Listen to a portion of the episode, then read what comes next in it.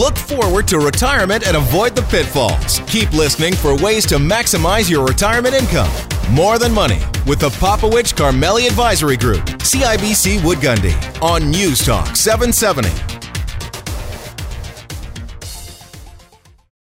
Welcome back. You're here with uh, Dave Popowich and More Than Money on new uh, CHQR uh, 770. Uh, no Faisal today. We're going to uh, finish off the show strong, though, and uh, talk to Jonathan Chevreau. So, uh, Jonathan's been a regular recurring guest for a number of years on our show and is a, an authority and a writer and an author on the topic of finance, financial independence, and now retirement. So, it's been a, a wonderful um, history to follow with Jonathan as an experience uh, both personal and as a uh, as a writer about this. But Jonathan is transitioning into retirement himself, and I often find it's fun to talk to people who are going through the retirement. There's different phases of retirement. There's the honeymoon period, the settling in period. You've got you know the period where you get older, but it's often brings it to life. And so, Jonathan, first of all, I want to welcome you to the show and thank you for taking some time to spend talking a little bit about your experience.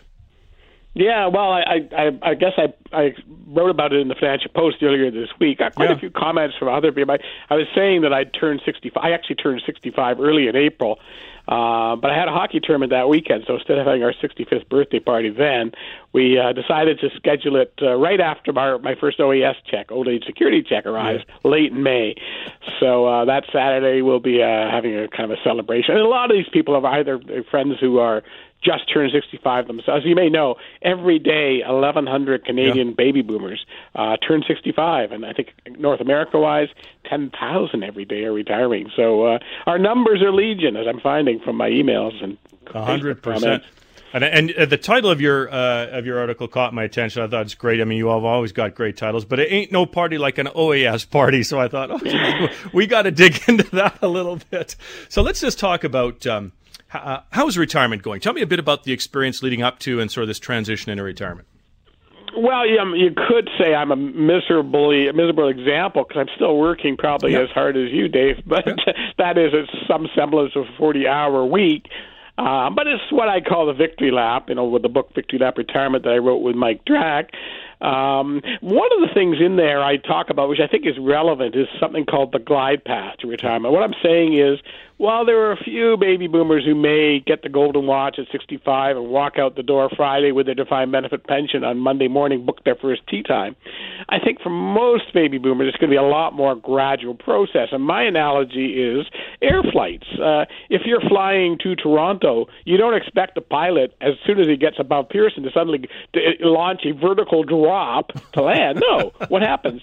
Around Michigan and Chicago, like hundreds of miles away, he starts to gradually descend and lower the vehicle, right? So you're going from 30,000 feet to 20 to 10 to, and then finally you land, hopefully smoothly. So that's what I look at retirement as. You, you, you're, I'm gradually phasing out a bit of work here and there, gradually upping the uh, leisure, and that way you don't have this shock of, of feeling insignificant or even worse, bored, which is what can happen. It's something we call in the book sudden retirement syndrome.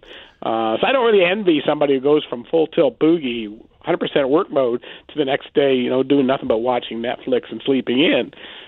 Well, I'm glad you. I'm glad you actually position it that way because when we when we say the word retirement, people often and you know associate that with exactly what you've said. I wake up on Monday morning and there's nothing to do, like no work. I shouldn't say nothing to do. There's no uh, formal job, and the problem is if you've been used to that 40-hour work week or more, you've got a 40-hour hole in your week now that you need to plug with something. And if you're not careful uh, and plug it with nothing or the wrong things, as you said, you end up bored. We see we see depression. We see all kinds of things. So retirement is not synonymous with not working.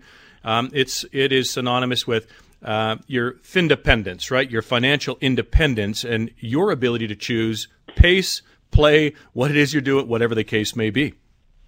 Well, I talk about you know working because now because you want to, not because you have to. I mean, the fact is, a lot of people have been working for thirty or forty years, the baby boomers, and it's it's a big chunk of your life. And it's not like if you subtract full time employment, those hours don't exist. You don't have to fill them. You still have to fill twenty four hours a day.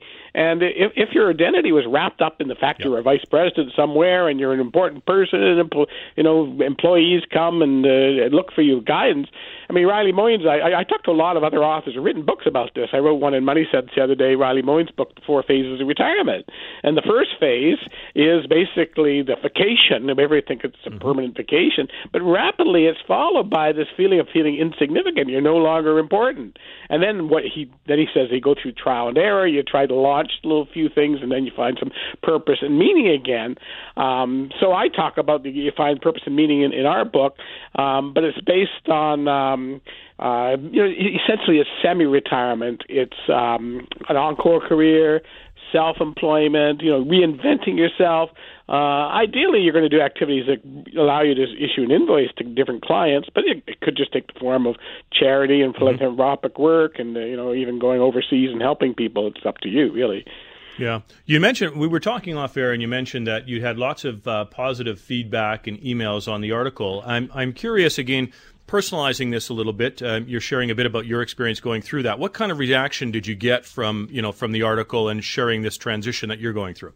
Well, a lot of them are saying um, that they're, you know, I'm 66, I'm 67, and I'm just like you. I'm sort of slowing down a bit, but I haven't completely stopped. Uh, and, and and then some thinking are you know they, they get into technical issues like should I take old age security mm-hmm. at 65 or wait to 70? Should I take CPP at 60 or wait? And as you know, uh, basically the longer you can wait, the better. I mean CPP is uh, 42% better at 70, higher benefits than if you took it at 65. Uh, OAS is 36% better. But my reasons for taking OAS and not CPP at 65 are that I figure eventually I'm going to have a big RSP turns into a RRIF with forced taxable withdrawals at that point, I could get a, subject to clawback, so I might as well grab five years of free money while I can. CPP doesn't operate that way. There are no CPP clawbacks. It'll just be taxable income. So in my case, I'm going to wait if I can till 70 to get that CPP that's 42% better.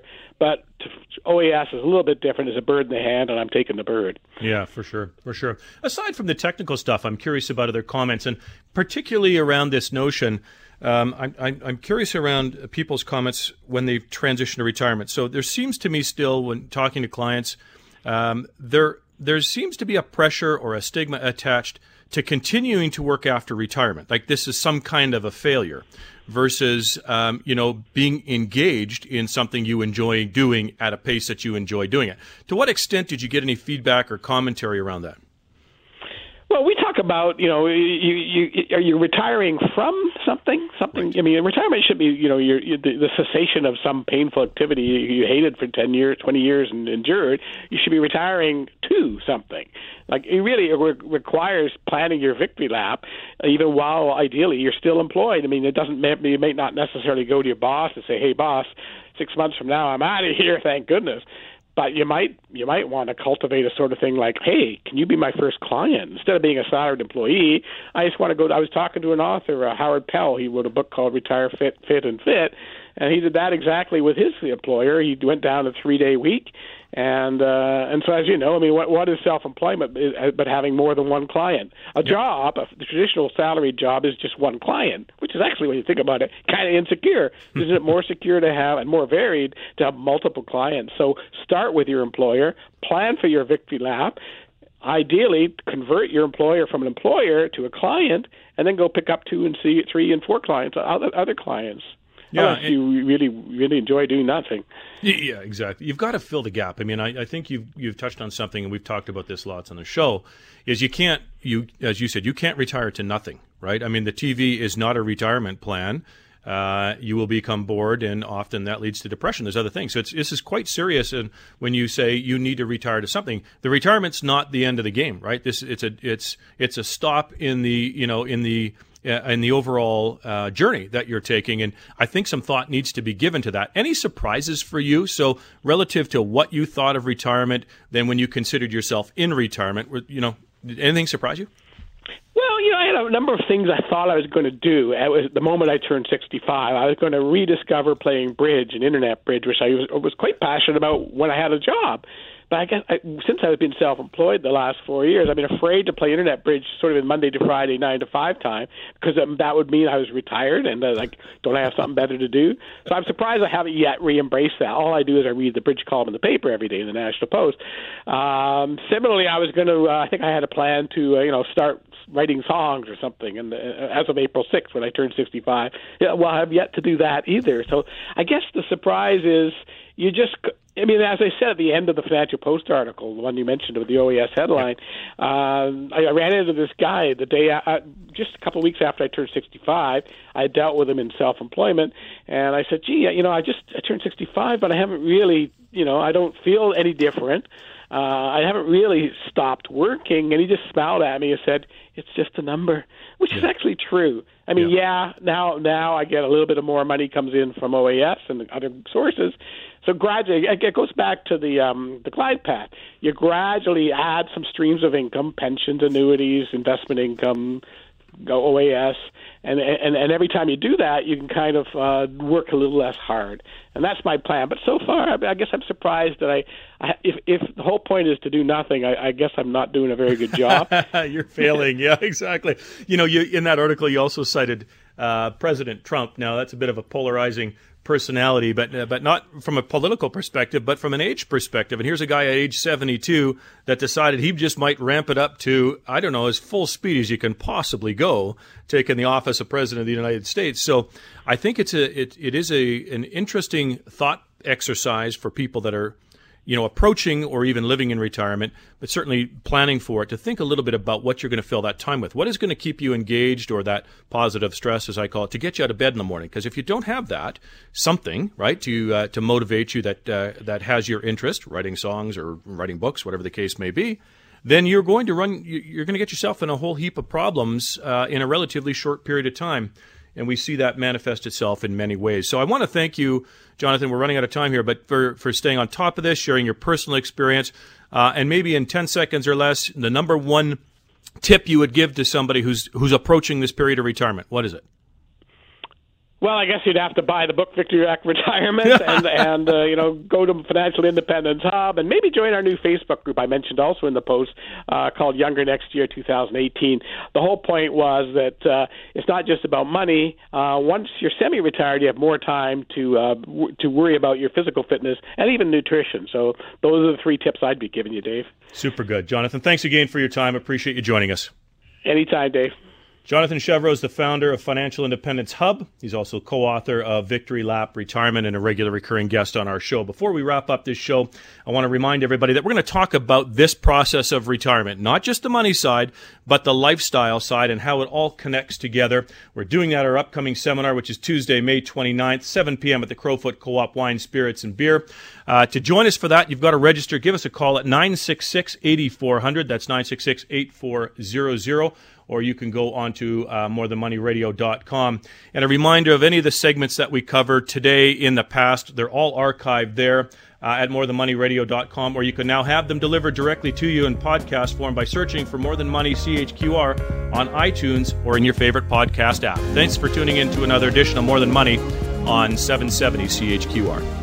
David Popowich and Faisal Karmali are portfolio managers and investment advisors with CIBC Wood Gundy in Calgary. The views of David Popowich and Faisal Karmali do not necessarily reflect those of CIBC World Markets Inc. Clients are advised to seek advice regarding their particular circumstances from their personal tax and legal advisors. If you are currently a CIBC Wood Gundy client, please contact your investment advisor. CIBC Wood Gundy is a division of CIBC World Markets Inc., a subsidiary of CIBC and a member of the Canadian Investor Protection Fund and Investment Industry Regulatory Organization of Canada.